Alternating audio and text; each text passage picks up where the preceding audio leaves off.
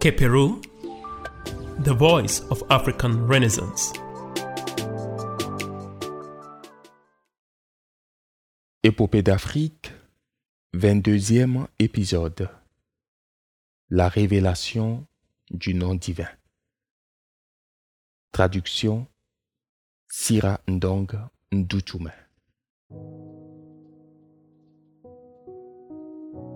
Oyono Ada Ngone dit J'ai vu et j'ai entendu.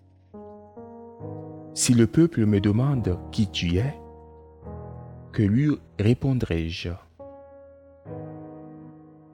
Et Yo répondit Mon nom demeurera secret aux profanes.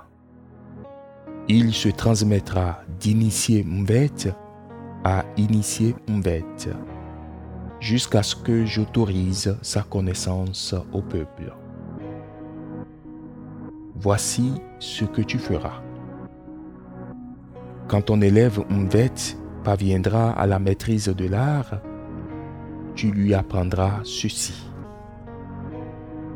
Et Yo, c'est lui qui est au-dessus de toutes choses. Et Yo, c'est lui qui est au centre de toutes choses. Et c'est lui qui fait sortir de lui-même toutes choses. Et s'est alors multiplié comme les champignons.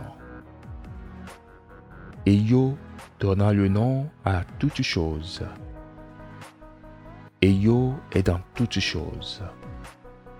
Toute chose est dans Eyo. Eyo, c'est lui qui donne. Eyo, c'est lui qui retire. Eyo, c'est lui qui parle. C'est Eyo le Verbe. Eyo, c'est lui qui agit. Eyo voit toutes choses. Eyo agit selon sa volonté. Aucune chose, aucun humain, aucun esprit ne peut savoir comment Eyo est. Eyo, c'est lui qui est. C'est Eyo qui est. Auditrice, auditeur, bonjour. Le MVET, comme nous l'avons indiqué dans une de nos précédentes émissions, est la plus célèbre épopée des peuples Béti, Boulou et Fan. L'extrait que nous venons de lire est un passage fort saisissant du récit du grand initié Mvet, le vénérable Joué Ngema, dont le plus grand disciple fut Sira Ndong Nduchume. Ce dernier raconta les circonstances dans lesquelles son maître, après plusieurs hésitations, a finalement décidé de révéler au grand public le nom sacré de Dieu. Il écrit Ngema révéla le nom secret pour la première fois devant une assistance nombreuse et en présence d'un blanc, M. Herbert Pepper, au village Anguilla, à Oyem, le 12 octobre 1960. Puis il donna des explications sommaires sur Eyo et le commencement. Mais auparavant, il avait hésité et, me clignant de l'œil, m'avait demandé Dois-je dire À quoi j'avais répondu? Oui, un peu.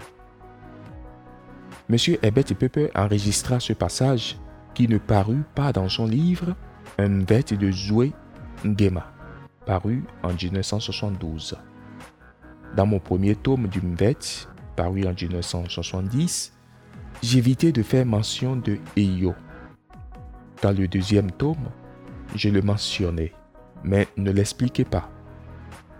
C'est le professeur Ngema Obam Paulin qui transcrivit et reproduisit l'enregistrement de Pepper dans son livre Aspect de la religion Fan.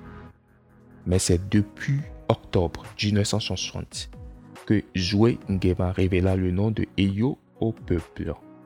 Aujourd'hui encore, il est très peu connu. Fin de citation.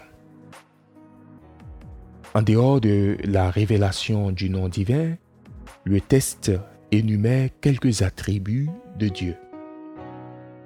Premier attribut, la transcendance divine. Et Yo est au-dessus de toute chose. Deuxième attribut, l'immanence divine.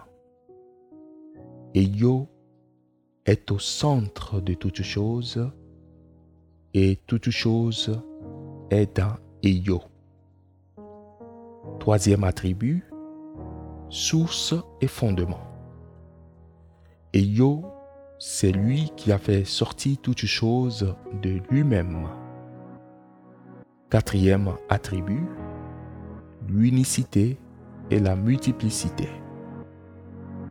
Eyo s'est multiplié. Cinquième attribut, la providence. Et Yo, c'est lui qui donne. Sixième attribut, l'omniscience. Et Yo voit tout. Et Yo est le Verbe qui donne un nom à toute chose.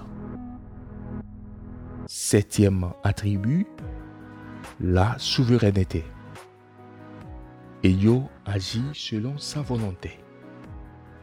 Huitième attribut, la plénitude de l'être. Et Yo, c'est lui qui est. Neuvième attribut, enfin, et Yo est le caché, l'inconnaissable. Le test dit, aucune chose, aucun humain aucun esprit ne peut savoir comment Eyo est. Voilà, chers amis, qui nous invite à une humilité devant l'absolu. Nos théories et spéculations sur Dieu seront toujours des formulations imparfaites pour dire l'infini. Merci de votre fidélité à ce programme. On se retrouve la semaine prochaine pour une nouvelle épopée. Portez-vous bien, à bientôt. The voice of African Renaissance. This podcast is produced by Correct Connect Africa Foundation.